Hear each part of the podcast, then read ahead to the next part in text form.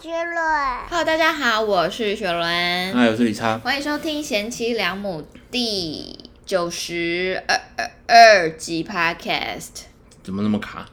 没有在想说，因为我我还有一集存档啊，我不确定我会先剪哪一集啊。好的，这一集又是这个例行的主题，很受欢迎的主题。就是月经单元雪伦抱抱。耶！好啦，那我们就事不宜迟，因为我们等一下录完还要吃爆米花，所以就是赶紧录完，我们要享受我们的爆米花时光。对我们推荐那个 Seven 的爆米花嘛？咸甜口味嗯李昌很爱，但我个人还是最爱的是奶油口味。诶，好像不是 Seven，是那个全家的。全家对，那我们就进入主题。我们第一个奇闻异事呢，就是泰国的新闻。对，有一个泰国的老奶奶吼，她住在一个这个祖传的房子，建商开两亿，她都不卖。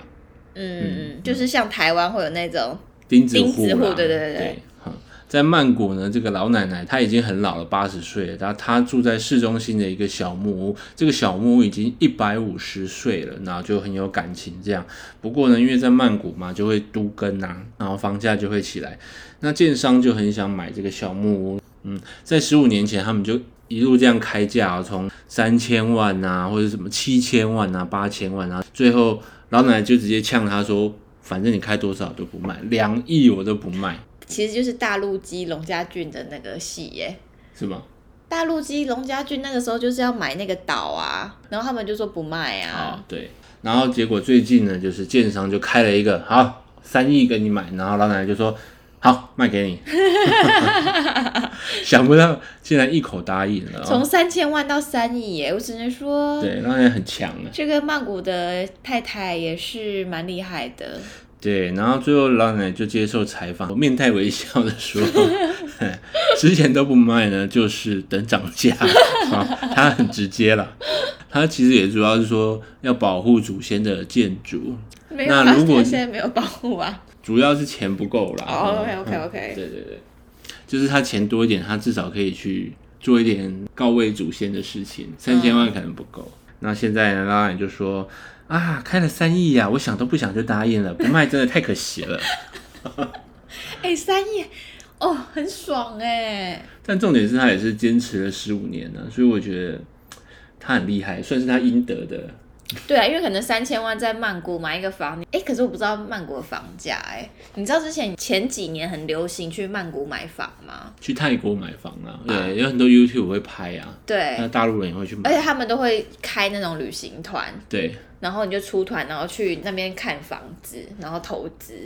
对，但也看了蛮多被诈骗或者是就是遇到问题很难解决的，嗯，对啊，我、讲到泰国，最近那个去泰国的心整个又压起来哎，就真的好喜欢泰国哦，这东西很好吃、啊，然后又好便宜哦。对啊，而且主要上次你去的时候是因为怀孕，所以有时候身体不太舒服，哦，就些有时候没有东西特没有别尽兴没有，但是还是已经算尽兴，因为泰国算是应该是我去过最多次的国家、哎，对，诶，你去过几次？应该有四五次吧，从小时候到现在、啊。哦，之前还有去进货嘛，进货回来摆摊。对，之前有去那个曼谷，然后跟好朋友一起去，因为泰国有文创小物都很多啊，然后对就都很便宜，我们就批了一些回来卖。嗯，然后最近一次是跟李查去，然后那时候才怀孕三个月吧。对。但怀孕三个月就是比较多不舒服的地方，就比如说闻到油烟味会很想吐，很不舒服这样，对啊，你就逛夜市的时候就突然没需要看去景避难。对啊呀、就哦，这味道不行，我不行，尤其是闻到那种炒菜、炒饭的味道就受不了。嗯，而且我那天看到一个就是新闻，就是大家去泰国，然后对泰国的印象都是很热、很潮湿嘛。但是呢，台北现在的体感温度早已经超越曼谷了，台北比较热啊对，啊，台北好糟糕、 哦。超糟的。 然后去泰国最想念的就是什么？椰子水，你每天都要喝椰子水。泰国的啊，椰子真的好赞哦！ 我记得你最多的就是喝椰子水跟吃柚子啊。对对对，那我一颗二十块，对我最多的就是喝那个手标奶茶。哇，那个超甜呢、对呀、捷运站都有，就是看到就想买。好，那希望我们可以再快点去一下泰国一趟，好啊，但是泰国是绝对不能带理想的，哇，你想那个身体应该是被抗击了。可能一下就会落晒吧，对啊或是又发烧，什么细菌感染之类的，大家去只能去那个华兴那一种啊，住呃，饭度店、假度假的对啊那一种。哎、我分享一下我们去华兴的饭店好了。泰国有一个呃，应该叫做度假胜地，然后那边蛮少亚洲人的，叫做华兴，距离曼谷车程大概三四个小时。我是先跟我朋友去过，然后我就好喜欢好喜欢那边，而且我们去的时候真的没有什么亚洲人，都是欧美人士，都是去度假的，很像那种住在小岛的感觉。对对对对，然后后来这一次我就是也有跟理查去，然后我们住的饭店哦都很赞，我就记得早餐都很夸张，它有现切水果站，就是你可以在那边他帮你切那个芒果，用那个椰子水给你喝，然后挖那个椰肉给你吃，就是很多很多人在那边帮你服务、啊，嗯他们把费都用的很好，而且讲真的，那个房价跟台湾比起来真的便宜，真的很便宜啊，就是差不多台湾三到的，六千块可以住到台湾大概一一万到两万左右的差不多等级，嗯，好而且我想们去我们上次去就有遇到台湾人啊，哦，对。在那边拍完美照啊，而 且他们完美照都阵仗很大、哦，就三四个人、四五个人，然后那个会带一些道具，什么凤梨就拿在手上、啊，对，可是我觉得很很多用水心啊，真的蛮用心的啦。对，，就嗯蛮热带的啦。真心推荐泰国，泰国真的太赞了。对，华西那边我印象也是去逛那个夜市，也感觉很好啊，虾子都超大、啊，我觉得泰国的文创真的很强，对啊，设就那计种哦真的很哦强，就是一个夜市，然后它里面有超级多那种设计师的小摊位，然后整个夜市风格也都会用的非常好看。就几乎不会跟人家撞啦，就是都是很特别的设计这样。好啦，我们真的要赶快计划再去一次好嘞 City of Squala，你知道什么吗？ ，Hangover 的啊、因为我最喜欢的电影呢，就是《最后大丈夫》，然后他们有一集是在曼谷嘛，嗯，然后他们到曼谷的时候就有讲一句话，嗯那个亚裔的那个人叫什么去了？当坑啊，周啊周周啦，对，周老大，对，第一句话就说 “Hala City of Squala”，对嗯就是曼谷是那个罪恶之都这样没。错。好，那我终于要进入第二个新闻了。好，第二个新闻呢，其实跟泰国也是有点相关联呢、好，你说说看关联在哪里？好，关联呢就是，嗯、有一个阿伯啊，他就在路边捡了八百颗的小种子，然后这个阿伯呢就想说，哇，这个有一个种子，我们就带回家种好，然后他就种了好多好多，然后哇，种的也真好，结果没想到阿伯出事了，为什么呢？因为捡这个种子的这个阿伯呢，他其实是一个农夫。有一天在倒垃圾的时候，在垃圾桶旁边捡到好多颗种子，你知道职业病就整个压起来，然后就捡回家种，然后你知道因为农夫嘛，所以他也是种的很好。结果为什么出事了呢？因为他种的这个是二级毒品大麻。啊，被手痒啊，对，那这个阿北呢，他姓叶，叶农夫呢，他是在大湖乡这边捡到了一包种子，那他就好奇就捡回家种了。经过三个月的用心栽培，五月的时候发现这植物好像是大麻叶耶，结果这个阿北也是蛮厉害的，他就赶快自己自首报警。那经警方的证实，确定是大麻。警方呢就指出，那虽然这个阿贝呢，他没有吸食毒品，但是因为他有种植，而且还有持有大麻，而且他还有种子，那已经违反了毒品妨害防治条例，所以还是会依法函送到苗栗地方检察署侦办。 好衰哦。但说真的，就是他，他就真的他中太了嘛？太贪玩了。哎，这个故事感觉就很容易会发生在臭男生身上哎、 对呀、啊，就是很想要挑战看看，或是然后很就想要一探究竟。真的出事哎、对啊呀、哇，我觉得他幸好中的是大麻，要是那种罂粟花会更惨哎、哦， 应该也没那么好捡呐、啊，对啊，可是他怎么会捡到种子啊？就人家掉的吧。但是你知道，其实大麻很好种嘛。大麻应该是蛮好种，超因为级很多那种自己种的种超好。那为什么说这个跟泰国有关？因为泰国合法啊。对啊，就市面上也是蛮多泰国货在流通你怎么知道啊？ 啊，我听我朋友讲 的。 好，所以很多人去泰国都会可能想说，那来尝试一下什么大麻巧克力、大麻饼干、大麻咖啡这种东西。嗯那如果你会想要尝试吗？去泰国会啊，大麻布朗尼吗？ 就是它的那些延伸产品，会想要体验，就是不同体验。你醒来会不会跟那个最后大丈夫一样？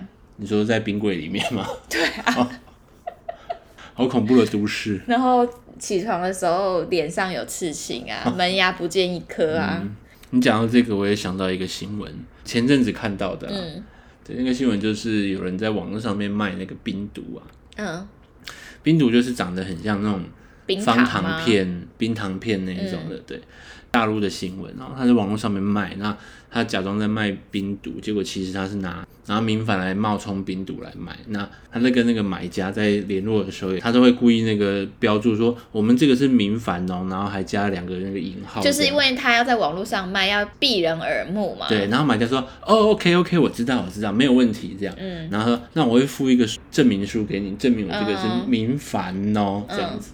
对，然后他就把它寄过去，结果真的是民凡。 而且李灿跟我讲的时候，他还说，而且他就是在网络上面卖嘛，对，然后那个明凡还用那个你知道双引号双引号，对，弄起来，就是哦这故弄玄虚的感亲爱觉。亲，您要的民凡已经帮你寄出了。 对，然后他被警察抓到的时候，警察还在他家里搜，搜到四十斤的白色的方片，这样。对然后警察想说报喜啊，结果一查验，嗯，全部都是 民凡。 啊，然后那个证明也是真的啊，就真的是明凡啊，对，没错， 他就是卖一个暴力的民凡这样。就跟那个啊，之前我看到一个台湾新闻也是类似，然后它也是冰毒，然后它是用冰糖，啊、对差不多的意思。但是其实这个人他也有被抓去关，嗯，因为他就除了违反毒品防治什么法，他也违反了诈欺罪。 对，是诈骗啊的。如果说他是卖民凡的话，不算诈骗吧？嗯，不算啊，他就说我是民凡的啊，主要还是看他跟那个买家的对话吧。啊，他都说民凡呢、啊嗯嗯，那这个我又又可以延伸一个新闻。对，我就看美国一个新闻，他是说有一天呢，有一个大叔他开车回家，然后中途他遇到零检，然后警察就在搜他的车，搜一搜，他就听到警察说找到了，抓到了，被我发现了这样。然后那个大叔想说被发现什么啊？然后他就指出他后座有白色粉末，他说你这个是什么？这看起来就像是安非他命或是冰毒。对，然后他说被我抓到吧，你现在赶快承认。他说哈，那个是我我昨天回家的时候去 Crispy Donut 买的甜甜糖粉，嗯，圈，糖霜掉下来，因为我在后座吃，所以掉了一些糖 霜。嗯很有画面。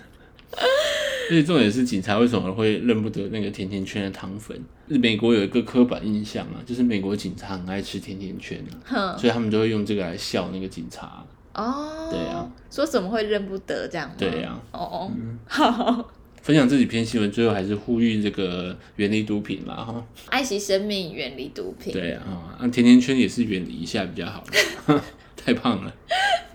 那接下来这则新闻呢，我只能说我不同意到最高点。比如说，这是一个金氏纪录。那这个金氏纪录的项目是全球最高龄的主管是一位九十三岁的日本 OL。那这个故事呢，是发生在日本。那这一位九十三岁的老奶奶呢，她是一九三零年出生在日本大阪的玉置太子，我们就叫她太子好了。那大家可能想说，这这个老奶奶那么老了，应该是也不太会用三 C 什么的。但是她现在是公司公认的 Excel 高手，就是表妹。然后她也非常会使用 Word 跟 PPT，所以对三 C 她可以说是得心应手。这个故事我我是觉得不以为意啦，哈，你没有被激励到是不完全是？没有啊！你九十三岁就在家喝可乐不就好了？但是他可能就是就退休也不知道要干嘛，可是我觉得九十几岁应该多少还是反应什么会比较慢吗？我不知道哎、他也不需要反应很快啊，他就是知道要怎么做，然后指使人家去做就好，因为他是主管啊。对 OK 啊 OK，那讲到 Excel，我是鼓励大家真的要多多去学 Excel，因为就是像我在身边都是比较多年轻人的公司，都会发现有一些真的是很夸张的情况。嗯，因为我算是非常会使用 Excel 的人，我甚至以前有被称为表妹过，因为我们公司要做报表嘛，然后我就是一开始我也都不会用 Excel 做报表、公式什么的，然后我就慢慢学这样，然后到后面我就真的做报表超级快。然后我就曾经看过我一个同事哦，你知道那个 Excel 拉报表序号不是可以一二，然后直接往下拉，它就直接自动帮你拍，你就可以无限延伸嘛。对，就不用自己一格一格输入。对，然后我在公司就看过我同事这样一二三四这样一个一个输入、欸，哎，我的天哪，嗯，这样会用到民国几年 啊？ 然后我也有看过，就是一个同事，他就是用了这个，他但是他完全弄错方式。就比如说某一个单位可能叫一二三好了，那这个一二三单位是不会变的嘛哈。比如说什么松山一二三这个单位，结果他就是用一样的方式，然后给我这样复制，然后就变成松山一二三、松山一二四、松山一二。哦，你听得懂我意思我知吗？道，我知道，但蛮多人会犯这个错的啊、我每次看到这种很吗新手的错误，我都会摇摇头、欸诶，比如说什么党名不小心可能用到注音符号啊，或者是什么，这个还好吧，我觉得内容没有错比较重要，当兵我觉得很还好。不是，就是你在上班的时候，有一些人，比如说一个档案让大家去填，然后就一定会有人是没对齐，或者是字体跟故意跟你用不一样，或是大家都至中，那你一定要靠左，嗯。就是你不会看着就很不舒服嘛。会啊，所以对制表的人很重要，整理表的人也很重要啊。是，这个对主管来说算是蛮基本的要求。对，就是你有没有在注意而已。但说实在，其实我也是一个蛮粗心的人嗯，你讲这个让我想到你啊，就是他啊。好烂。好，好啦，那如果你想工作的话，我也是帮你鼓鼓掌啦。 哦好命哦，嗯，因为大家都在想说要怎样才可以不工作，这个老奶奶却是在想怎样可以一直工作。我觉得日本很很常发生这种事、欸，就是很日本很以那个公司为家的感觉。嗯，对啊，那接下来这个呢，就是是一则屎屎尿屁的报道吼。那这个新闻呢是说，达美航空就是美国的一家航空公司，它因为乘客发生了狂狂拉肚子的这个现象，所以中途紧急折返。那这个新闻就是蛮恐怖的，跟大家讲一下，就是美国的达美航空呢，它有一台班机是从美国亚特兰大飞到西班牙的巴塞隆纳，结果它起飞没多久就被迫就是折返迫降。那后来呢，就被发现说，哦，原来机上医疗的紧急情况。这个新闻它有附了那个影片，那影片看起来非常非常的恐怖。那这个航空公司的网站呢，就有一个录音档，然后就可以听到说，机师就是跟那个塔台人员说。哎，不好意思，我们这个航班发生了生物危害的问题，有一个乘客在飞机上一路上都在腹泻，所以他们现在要立刻返回亚特兰大。那根据《每日邮报》的这个报道，还有在飞机上面的一些呃相关人士，他们就说，因为那个客人就是沿途这样拉肚子，可能走到厕所，再走回位置上这样来来回回，但是因为真的忍不住了，所以走道上面都是排泄物。那我我有看到那个照片呐、那个照片真的上面都是大便，然后机组人员也没办法，只能先用那个卫生纸把它铺起来，所以整个就像是一个大便的红地毯的概念。好耳哦、我也觉得蛮可怜。要是我是那个乘客，也会觉得怎么办？因为他可他就不是故意的啊。就大家都很可怜，但也没办法。对，要是我是他，应该他应该也会很难为情吧，就是又很抱歉，臭就算了，然后还要这样折返，然后浪费大家的时间。对，那后面呢，他们就是折返了亚特兰大嘛，然后工作人员花了五个小时清洁这台飞机，然后在这个乘客延误八小时之后，他们才重新登机，那也包含那个当事人。啊，要是我就可能不敢再搭了，就觉得太拍谁了。真的耶，我还要回去面对大家耶。对啊，因为大家一定会看到他来来回回，然后那个大便就一直掉在地毯上、欸，而且大家应该有录影吧？这个时代有录影大家一啊，定都有啊，就是上面有影片，就是是 Twitter 上面疯传啊呐、对，而且八个小时应该已经传播的差不多了。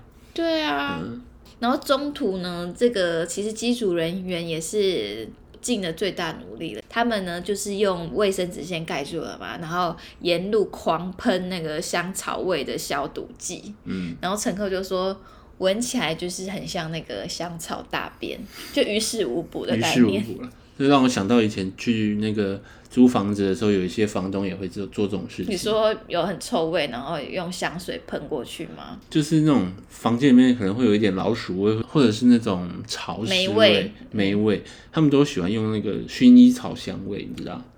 我没有遇都过，都记得那个味，道，就是我只记得会有什么趣味大师之类的对，嘛，就两个 mix 在一起就是更恶更心。糟糕对嘛没。错所以你宁愿闻大便，你也不要闻香草味的大便不要哎、你宁愿一种就好了。啊。对你两种的话就是更不舒服。可是可能有一个就是好一点的啊，让你有一点可以忽视臭味啊。难选啊，因为应该就是都没办法吧。因为像我们家就是小福哥哥，就是我们家的小狗，如果在家里尿尿的话，有那个尿味，我都会喷我的香水啊。嗯，其实也是欲盖弥彰。对，如果是你，你会怎样？你发生这个状况，然后已经折返，你还会上那一架飞机吗？不可能哎、欸。我也除不会上欸除非我真的是就一定也要有飞的理由。可能你要参加什么葬礼，或是老婆要生的那一种。嗯老婆要生的比较有可能，葬礼都不一定会去了。啊就我宁愿就回市区再待个两天。 因为他还有他的亲友啦，因为说他的亲友也有在那个飞机上面。但他也不可能说一个人就离开。哦哦，可能是因为有亲友，所以可能会给他鼓励吧，让他对不要那么不好意思。哦如果是我的话，你也会跟我说没关系啊，对啦，对啊就有亲友可能会好一点，就大家一起挺他这样。嗯对啊，，加油加油哎、 嗯，亲友挺到死那样。死了都要。 对，死了都要舔。好，那就再延伸一个这个小新闻，跟这个屎尿屁有关的。嗯，对，日本推出了一个女学生粪便味的香水。哦，日本很爱搞这些对，日耶。本人就专做这种事情。好，那就有一个厂商呢，他就推出了这个新口味的香水，就是女学生的粪便。那很多人就表示无法理解，但这个厂商其实他已经推出过非常多无法理解的情趣用品了，就包括儿时朋友的体味香水，还有腋下费洛蒙香水跟女子更衣室的味道这种产品。这下面的比较好理解，但是这个屎味的香水我比较不能理解，但是也是可以理解啦。他说的是青少女的嘛，但有些人就是有那个癖好啊，喜欢闻对，原味内裤的概念。我知道有这个癖好，但是说真的，就是女学生的屎跟好普通人的抠抠脚屎大汉的屎有差别吗？我觉得有差、啊，是啊，我觉得你有、说欸、吃的东西不一样。你体味不一样，你大出来的东西也不一样啊好。吧像我就会觉得女生的大便没那么臭的感觉啊，是吗？我觉得是哎、因为你的体味就不一样啦。哦，我觉得应该是差不多啦。虽然我是我觉得啊，好难说，也不我也不确定，但是我会觉得女生的应该会让人家有一种，你可能闻了，因为你的心理因素吧，会觉得可能比较兴奋嘛。有可能吧，嗯，但我觉得他也是可能是做好事，就是你就买那个香水去闻那个味道就好了，就满足你的欲望，你就不、啊甚对至对对，对不用去接触真的，因为真的可能就比较难呐、可能会有不是点犯法的问题。犯法或者是对身体 不好，就可能有一些病菌你之类的。说像之前那个 A V 男优清水健，听说他有这个吃屎的癖好，对呀、嗯，然后吃到都去急诊，所以其实他们也是在做善事啊。嗯。那我问你，残酷二选一，嗯就是很多人会问说，你要吃咖喱味的大便，还是吃大便味的咖喱？这个我们从小就开始在玩嘞、对啊嗯我以前都唯一选择就是大便味的咖喱，因为我的理由是说，它至少还它至是少咖还是喱咖喱嘛。。但是时过境迁，我已经是一个四十岁的中年男子了，我会选择咖喱味的大便。为什么？就是啊至少它吃起来是咖喱味的。就我已经成熟了，就我觉得啊什么是跟陈总哪有什么关系啊呀、就很多事情就可以放下，就是那个事实其实有时候并不是那么的重要，不用太执着。嗯哦， 哇，你这个是大智慧耶，小故事大启示哎。嗯然后已经大彻大悟，很多事情不需要那么的执着，放下这样。 OK，、你嗯知道曾经我有某任男友说过很想吃我的大便哎、嗯，好恶 啊！我觉得他爱我爱到有点疯掉的感觉，哦，他只是这个夸饰法吧？应该就是如果夸你当饰，应当下说好啊，满口答应，然后你直接去做一泡它，我觉得他应也该不会吃哎、以他好恶当时啊对我那个着迷的程度，我觉得他会吃，可能嗯行。 真的好恶哦、哎、不能这样讲啊，因为有些人真的有这种癖好啊。我没有嫁去，我没有说它不行有，但我个人觉得恶心啊，就是它可以拥有它的感觉，我也可以拥有我的感觉。哦，好、嗯 o k 好，那接下来这一则新闻我相当的喜欢。那这则新闻是在欧洲的新闻。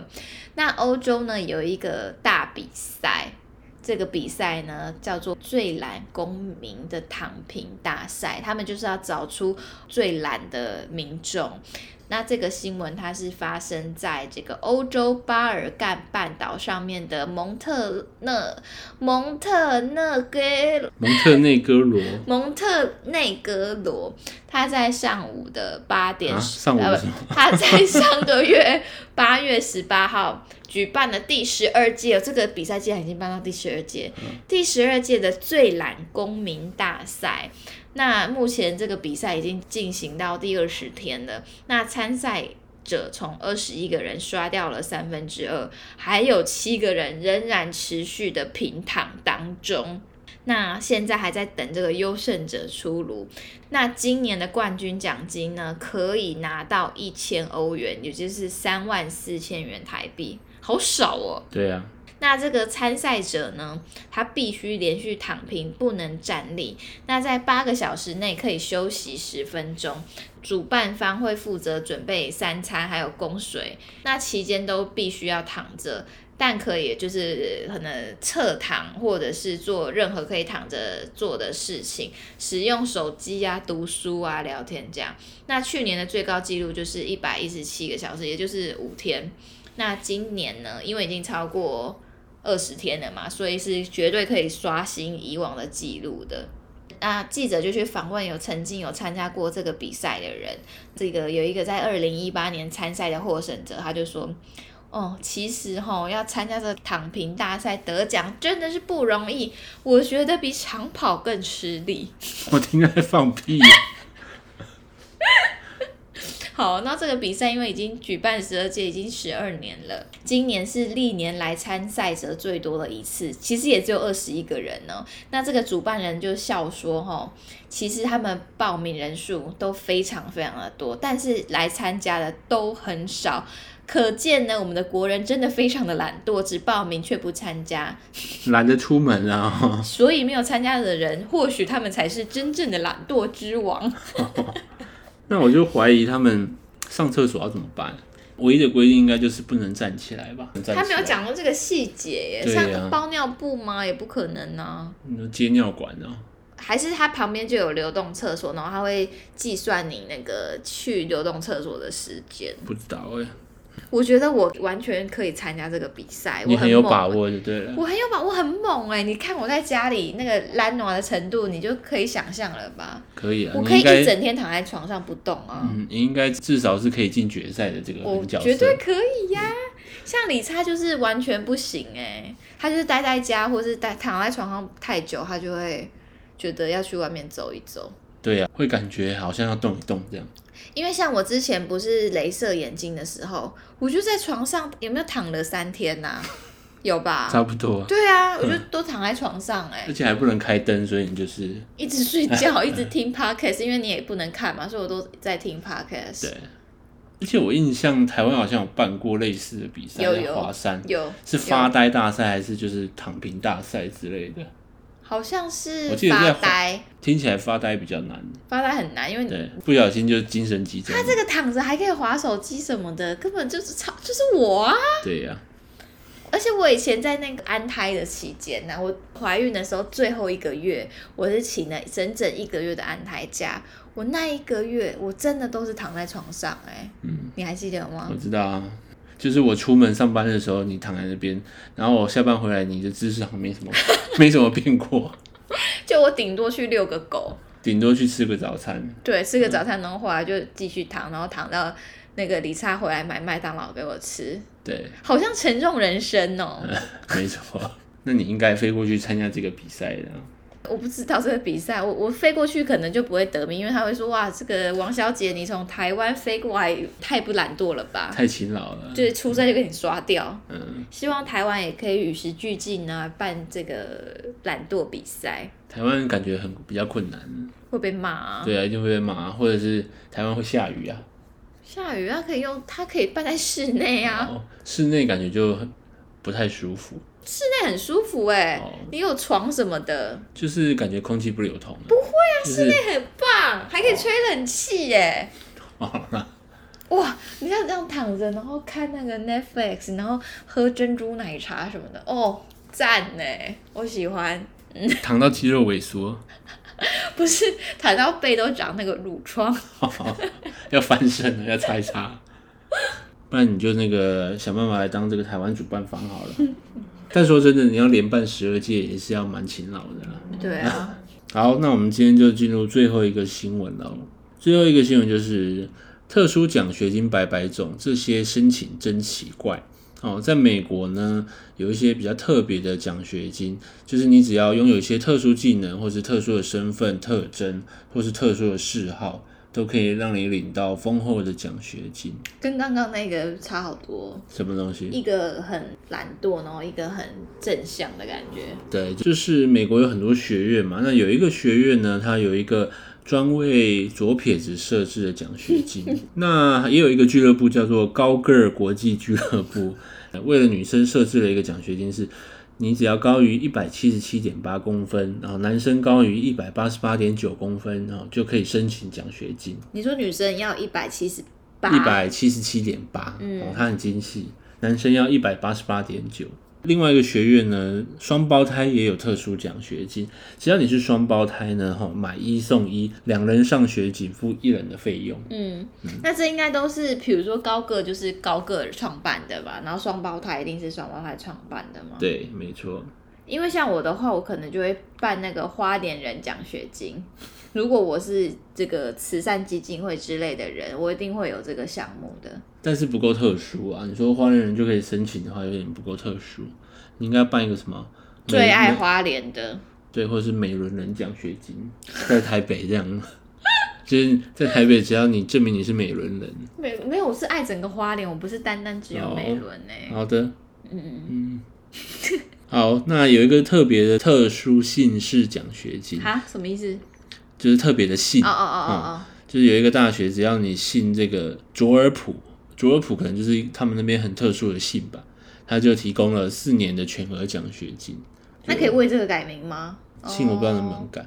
好、那下面还有很多啦，比如说牛肉推广大使奖学金、糖果制造者奖学金，或者是有一个弹珠高手奖学金。反正美国就是有异于常人之处，可能就会有奖学金。那你呢？如果是你，你要想一个很特殊的奖学金，你会办什么奖学金？我一定会办那个厚道奖学 金啊，真的哎、对啊帮助厚道然后被取笑的人，这对，样要子给他们一些心灵补贴啊。真的哎、嗯，那你做这个蛮有意义的哎、嗯， 那我可以办那个矮个儿奖学金，可是矮个好，我好像也不不够矮。对啊，而且矮个有时候有好处的，就是蛮平衡的啊、你是说，如果是厚道的话，他厚其道实通常没都被有什么笑好处啊，嗯对啊，就好像没什么好处啊，嗯有好处吗？我想不到啊、而且你在睡觉啊，你趴在桌上的时候手还很痛，因为太秃了嘛，就是尖尖的这样啊好。悲伤，我要哭了 耶！对啊，那真的是需要申请补助啊！真的要哎、嗯那你要不要去做手术啊？不要啊，都已经快四十岁了，不会啊，说不定做了之后，嗯，整个运势又再起来一波啊。因为这跟面相应该有关系吧？是有关啊。但我从那个大学的时候就开始有人推荐我去做嗯，正颚手术，而且现在我可以照顾你啊。哦，好像也不错哦。对啊，可是厚道的面相是说那个晚年会享福哎、那你一做之后会不 对会啊晚年就不能享福？就是好不年容易存到快要年晚轻年，被笑，然后晚年又给他改回来。不会啊，好处就是如果厚道都已经长得那么帅了，那如果没有厚道不就更帅了？对啊，嗯，我不去做就是觉得已经很帅了，就我觉得好像除了被笑一笑，好像也没有特特别的困扰，比如说什么咬合啊，咬合有困扰吧？你咬合有困扰啊？就我觉得还好像还好啊，就正常吃饭啊，越越老好像会越严重，好吧，嗯再来考虑考虑啊，而且我现在也看习惯了、欸。是啊，嗯多年来我已经习惯了，嗯，好，那今天我们的新闻就报道到这边。那因为最近我真的是太忙了，所以也有可能中间会请假个一两次这样。但目前我是还有存档，所以希望大家可以多多给我支持跟鼓励，我会非常的开心。我真的是相当的努力，又在打悲情牌。我们也可以慢慢开始准备，我们要也要迈向一百集了。真的哎，对呀、而且我跟李差其实有考虑要再做其他的频道，就是 YouTube 或是我自己再开另外一个 Podcast 节目。嗯，你刚刚才说你要去参加懒人大赛，然后你现在就表现的这么积极，不是，我这个是为了懒人而准备的啊、我就是因为不想工作，所以在多方尝试还有什么事情可以让我不要工作啊？是啊是啊，对啊，嗯好，加油加油加油！好，今天的雪人包包，希望你们会喜欢，我们下次见，拜拜！拜拜要吃爆米花喽！谢谢收听，欢迎订阅，我是小平。